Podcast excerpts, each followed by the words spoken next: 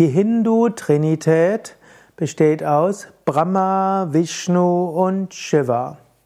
Das ist mindestens die bekannteste der Hindu-Trinitäten.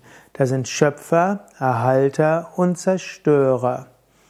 Mindestens in der Yoga-Vedanta-Richtung wird von dem Absoluten gesprochen, im kosmischen Bewusstsein, Brahman. Dieses kosmische Bewusstsein hat diese Welt geschaffen, manifestiert sich als die Welt, manifestiert sich aber auch als der persönliche Schöpfergott Ishvara. Und dieser Schöpfergott hat drei Aspekte. Brahma, Vishnu und Shiva. Und diese drei zusammen sind dann die Hindu-Trinität. Brahma ist der Schöpfer im Sinne von kosmischer Schöpfer. Er schafft die Welt, die Kausalwelt, die Astralwelt, die physische Welt. Er schafft das Universum. Vishnu in der Hindu-Trinität ist dann der Erhalter. Der Vishnu erhält das Universum und sorgt dafür, dass es ein, im Gleichgewicht ist. Der Shiva ist dann der dritte Teil der Hindu-Trinität. In diesem Kontext ist er der Zerstörer. Er löst irgendwann das Universum wieder auf. Attribute der Hindu-Trinität. Brahma, der Schöpfer, als schöpferischer Aspekt der Hindu-Trinität, wird dargestellt oft als etwas weiser Mann mit langen Haaren, weißen Haaren auch. Er wird dargestellt, dass er in der Hand ein Buch hat, letztlich die vier Veden, damit das Wissen des ganzen Universums. Manchmal wird er dargestellt mit Kamandalu, also mit einer Bettelschale. Als Symbol dafür, auch für die Schöpfung, ist selbst der Schöpfer selbst, ist wie ein Bettler. Wir sollen uns nichts einbilden, wenn wir selbst zum Schöpfer werden. Dann Vishnu ist der Erhalter, Vishnu, der erhaltende Aspekt der Hindu-Trinität. Der wird dargestellt mit vier Armen, zwei Arme nach oben, zwei Arme nach unten. In dem er hat vier Attribute. Er hat die grobstoffliche äh, Schöpfung im Sinne von Lotusblüte als Symbol, dass etwas auf der physischen Ebene erblüht. Er hat die physische Zerstörung als, äh, als Keule, mit der Dinge zerstört werden können. Er hat die subtile Schöpfung, dafür steht dann das Muschelhorn, Kraft des Klanges, der subtilen Schwingung. An der anderen Hand hat er den Diskus, den Energiewirbel, mit dem er wiederum Dinge zerstören kann. So steht Vishnu als der Erhalter, als Gleichgewicht zwischen, zwischen Zerstörung und Schöpfung. Auch als Gleichgewicht zwischen grobstofflicher Welt und feinstofflicher Welt.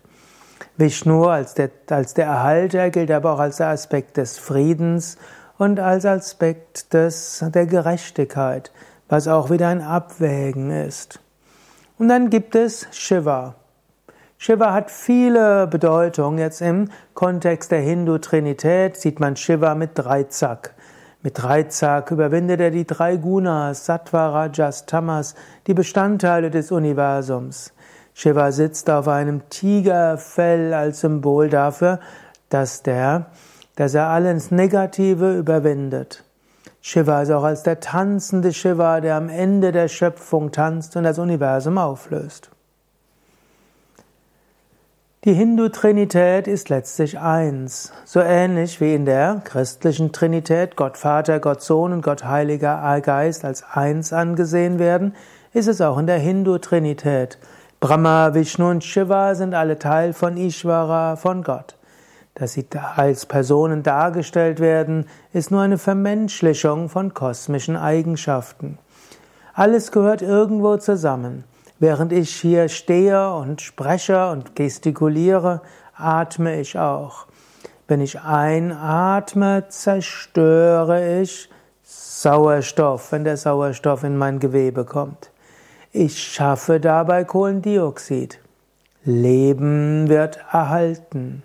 Und so ist das eine ohne das andere nicht denkbar. Brahma, Vishnu und Shiva als Teil der Hindu-Trinität gehören zusammen. Die weibliche Hindu-Trinität. Es gibt im Hinduismus nicht nur männliche Gottheiten, die verehrt werden, sondern auch weibliche.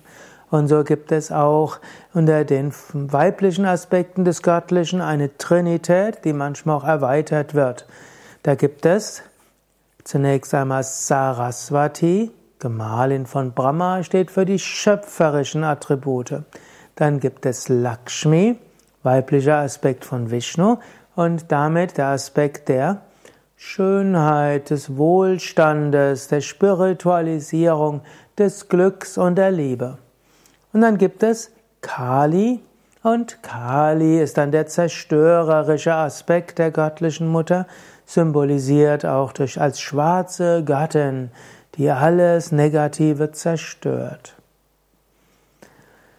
Und so gibt es also die männliche Trinität und die weibliche Trinität im Hinduismus, die Dreifaltigkeit, aber alles gilt als Aspekte des einen und Unendlichen und Ewigen. Mindestens in der Yoga Vedanta Tradition, Yoga Vedanta Richtung des Hinduismus sehen wir keinen Polytheismus, also nicht viele Götter. Es gibt nur ein göttliches Prinzip, der sich auf viele Weise manifestiert und die man auf unterschiedliche Weise verehren kann und sich bewusst macht, alles Bild hilft nur, dass wir uns darauf beziehen können.